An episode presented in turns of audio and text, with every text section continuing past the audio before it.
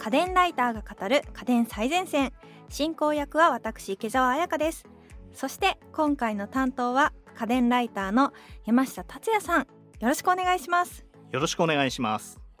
さて今回のテーマは自宅で映画館体験こだわりオーディオ入門。先週は入門的オーディオ参戦でしたけど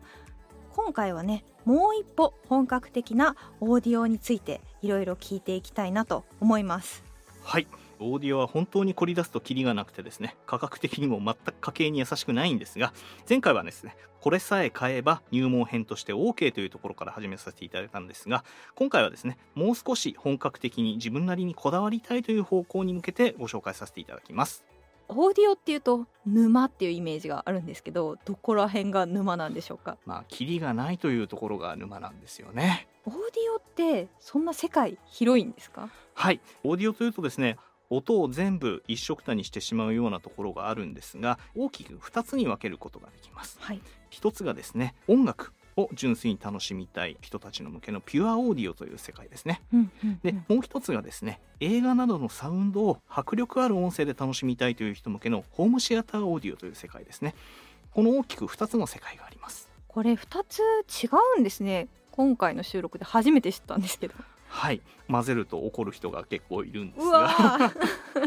あの基本的には音楽を楽しむための音と映画を楽しむための音は違いますしそれによって必要となる機材も変わってきます詳しく教えてください。はい。今回はですねより多くの人たちに向けてホームシアターオーディオの方の話を中心にさせていただきたいと思っています、うん、ピュアオーディオというのはですね音源の音をどれだけクリアに正確に再現するかというところがポイントなんですがホームシアターオーディオは映像についている音をですねどれだけ迫力ある音で臨場感ある音で没入感ある音で楽しめるようにするかがポイントになっています。そっか映像が結構主役みたいなところありますからね。はい。そのためにですねピュアオーディオの世界では禁じ手とされている信号処理ということをやってですね音を元から変えちゃいます。えそうなんだ。はい。より迫力あればいいだろうとかですね。そういうような形で変えてくれるというところがホームシアターオーディオのポイントになってくると思います。じゃあこれってどっちも楽しみたいってなると別々の機材を買う必要あるんですか？はい。同じ、まあ、例えばアンプとかですね。いうものでも音楽用のピュアオーディオ用のアンプとホームシアター用のアンプは違います。えー、深い音沼。厳密に言うと同じものを使っちゃいけないということになってますね。そうなんですか。はい。なのでお金がどんどんどんどんかかるし場所もどんどんどんどん取っていくしということでまあ沼って言われちゃいがちなんですよねでも一般的なユーザーにとってあんまり現実的じゃないですよね。はいおっしゃる通り。そんなこと誰もしないだろうというところで僕はですねホームシアター用のオーディオをまず揃えてそれでピュアオーディオ的な楽しみ方をしてもいいんじゃないかなというふうに思っているので今回そういうことにも使える製品をちょっと紹介したいかなと思ってます。おーすごく楽しみですね。まず最初に前提として質問したいんですけれども前回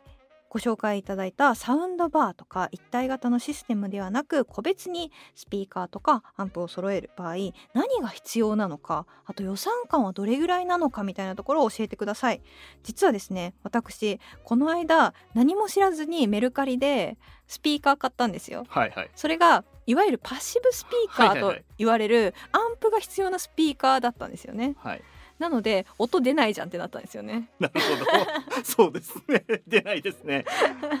でアンプじゃあ買うかって言っていろいろ調べてた。アンプめっちゃ高くて、はいはい、2万とか3万とかするんでへーって困ってたらアマゾンにヤマハ製のアンプを自作できるっていうキットが売ってて、はい、1900いくらだった安いですね。めちゃくちゃ安くてわこれは自分で作ろうと思って自分で作ったって。それはまた別の沼ですよ。それでなんかコンデンサーとかを 自分でハンダ付けして一応作ったんですけど。どうでした？音は。音ちょっとあんま詳しくないんで分かんないんですけど一般的なスピーカーしか体験したことなかったんでそれに比べるとすごくいい音が出ておおってなりました。すごいですね。あのオーディオ沼にも多分いろいろあるんですけどその中でも一番やばい沼だと思いますよ。自作沼は。いやでもそれはすごい安く作れたからっていうのがすごく大きいところでまあちょっと皆さんにはですねこういうのはちょっと置いておいていただいて もっと一般的なお話をさせてください。はいお願いします。はい。まずでは最初の質問にあったですね一体何が必要なのかというところを説明させてください。大きく言うとですね音源を読み取って電気信号に変えるプレイヤーそれとその電気信号を調整して増幅してくれるアンプそしてそのアンプで増幅された音を再生してくれるスピーカーの3つが必要になります。うんうんうんでまずじゃあアンプについて説明していきますね、はい。ホームシアターオーディオの第一歩はですね。AV アンプの購入から始まります。おーアンプはですね先ほどお話ししたように音声信号を整えて増幅してスピーカーに伝えるための装置なんですが厳密に言うとですねプリアンプとメインアンプという2段階構成になってます。ただですね最近はですねこれをひとまとめにしたプリメインアンプというものが主流になっていて AV アンプはですねこれに加えて先ほどお話しした音を加工する信号処理の回路であったりとかまあいろいろな機器をつなぐじゃないですか。それをつなぐためのインターフェースやスイッチャーなどを加えたものになっています。先ほど2万円のアンプが高いと言われちゃったんでちょっとなかなか紹介しにくいんですが、えー、と数万円で買えるエントリー AV アンプでもテレビ内蔵のアンプとは全然別次元の音を楽しめるようになっているのでまずはここから始めていただきたいかなと思っています確かに。今まで普通にテレビの内蔵のアンプで処理してテレビにスピーカーがついててそこで音を聞いてたんですけどやっぱり別スピーカーがあって別アンプがあると全然違う音がしてびっくりしました。はい。特にですね薄型テレビになってからテレビの内蔵スピーカーの音ってどんどん悪くなってってるんですよ。はスピーカーが小さくなってしまうので、なので私は映画を楽しむ場合じゃなくても普通のテレビ番組を楽しむ場合でもできれば外付けのスピーカーつけてほしいなというふうに思ってます具体的にはどんな製品がおすすめですか？去年の10月に出たヤマハの RXV4A という製品などは、えーすみません4万円台というお手頃価格 なっております。であとはですね他にもですねデノンの AVRX1600H という製品こちらも4万円台ということになっているんですがこのクラスの製品からまず始めていただきたいですね。わ全然ダメだったな。ちなみにですねあの、AV アンプできるだけ新しいものを買ってください。あそうですよね。私あの気づいたんですけどそのアンプって古いもの買っちゃうとこうかなり入力が少ないというか入力の端子が変わってたりとかしてはいうわーってなりました。最新の端子類が載っていないということがよくあるんですね。オーディオ音楽の世界だとそんなにもう企画の変化ってないんですが AV の世界オーディオビジュアルの世界は割と頻繁に端子の形であったりバージョンが変わっていってしまうのでなるべく新しいものを買うというのが AV アンプ購入の秘訣になります。これスピーカー買うときにやっぱり知りたかったですね。スピーカーは割とでも使い回し効きますよ古いものでも。そうなんですね。スピーカー適当に買っちゃったところがいろいろこれ買わなきゃこれも買わなきゃみたいなので 結構大変でしたね。じゃあそのスピーカーの話をさせてください、うん。スピーカーはですね最低限必要なのはフロント2チャンネル L と R、まあ、これはうんイメージしやすいと思うんですが前に置くスピーカーが2つこれが最低限必要になります。でその上でですね映画館にいるような後ろからも音が聞こえてくるような感覚を味わいたい、まあ、つまりサラウンドで楽しみたい場合は5.1チャンネル。前に2つ真ん中に1つ後ろの左右に2つそして低音を担当するウーファーを1つ合計5.1チャンネルという形になりますね。うんうん。さらに最近はですね映画館とかで流行ってるあの立体音響ってあるじゃないですか、はい。あれを再現するために天井にスピーカーを加えへてえ7.1チャンネルあるいは9.1チャンネルにするということも人気になってますねえこれでもいきなり導入するの大変ですよね。そうですね。こういうあのバラで買うスピーカーのいいところはですね、まずは全方向の2つだけ買って後で後ろのものを買ったりとか何だったら天井につけたりとかっていう形でシステムアップができていくというところなので無理せず最初は2チャンネルでもいいと思いますよ。あそうなんですね。ただ私あの2チャンネルで最近聞いていてちょっと低音が欲しいなって感じることが増えてきたんですけど。はい。そういう時は2.1チャンネルウーファーを追加することで低音を補強することができます。おおなるほど。私はですね今自作のアンプを作ったっていう話をしたんですけど、はい。自作アンプスリープ機能がなくて はい結局1万円ぐらいの AP20D っていうフォステックスはい。のアンプを購入いたしました。いい製品で人気のある製品だと思いますよ。あそうなんですね。これあの自動で切れる機能が音の入力がないと自動で切れる機能があって。そこで選ぶと思わなかったんですけど確かにまあ あのそういう機能もついてますよね。でも音質的にもとても評価の高い、ね。いい製品です。はい。これ一応サブウーハーつけれるようなアンプだったのでちょっと足してみることを検討したいなと思います。はい、スピーカーの品質に合わせたサブウーファーを選ぶのがポイントなのでそのメルカリで買ったやつっていうのがどういうのかわからないんですが。あのおすすめはですね同じメーカーの同じグレードで揃えてしまうのが一番楽ちんです。あのメーカーがきちんと音質とかを揃えてくれているのでそれで揃えるのがいいんですがメルカリか。えーっとメーカー的には音響でした。あーなるほどなるほど。じゃあそんなに広くもないのかな。ただ僕見えるんですけどアンプ買い替えたじゃないですか、はい。ウーファー買うじゃないですか、はい。スピーカー買い替えますよきっと。えー、怖い。これが沼です。やだー。ハマりたくないから自作したのに。ということですねなるほど。恐ろしいですね。まあもう一回ちょっと整理するとですねサブウーファーを選ぶときにはですねまずアンプの出力に合ったものを選ぶことですね、お買い上げになったアンプはですねコンパクトなやつなのであまり大きなウーファーをつけてしまうと多分鳴らしきれないということになってしまうのでこの辺りはやっぱさっきもお話ししたんですが Fostex の同じグレードのサブウーファーちょうどいいものがありますのでそれを選んでやってあげるといいと思います。音響側のスピーカーに合わせるんじゃなくてアンプ側に合わせるまずはアンプに合わせた上で左右のスピーカーと相性いいようなものを選んであげる。んですねいろいろ深いですね。あのこれも疑問なんですけどはい。どのくらいの価格帯のスピーカーから入るのがおすすめなんですか？これはお財布と相談だと思うんですがそうですね。ホームシアターにどれくらいのお金をかけるかということなんですが一般的にはですねテレビと同じ金額を出しましょうというふうに言われてますね。うん例えばテレビがじゃあ10万円のテレビを買いましたということであればアンプに5万円スピーカーに5万円をかけてあげるのがいいと思います。アンプの価格とスピーカーの価格同じぐらいだから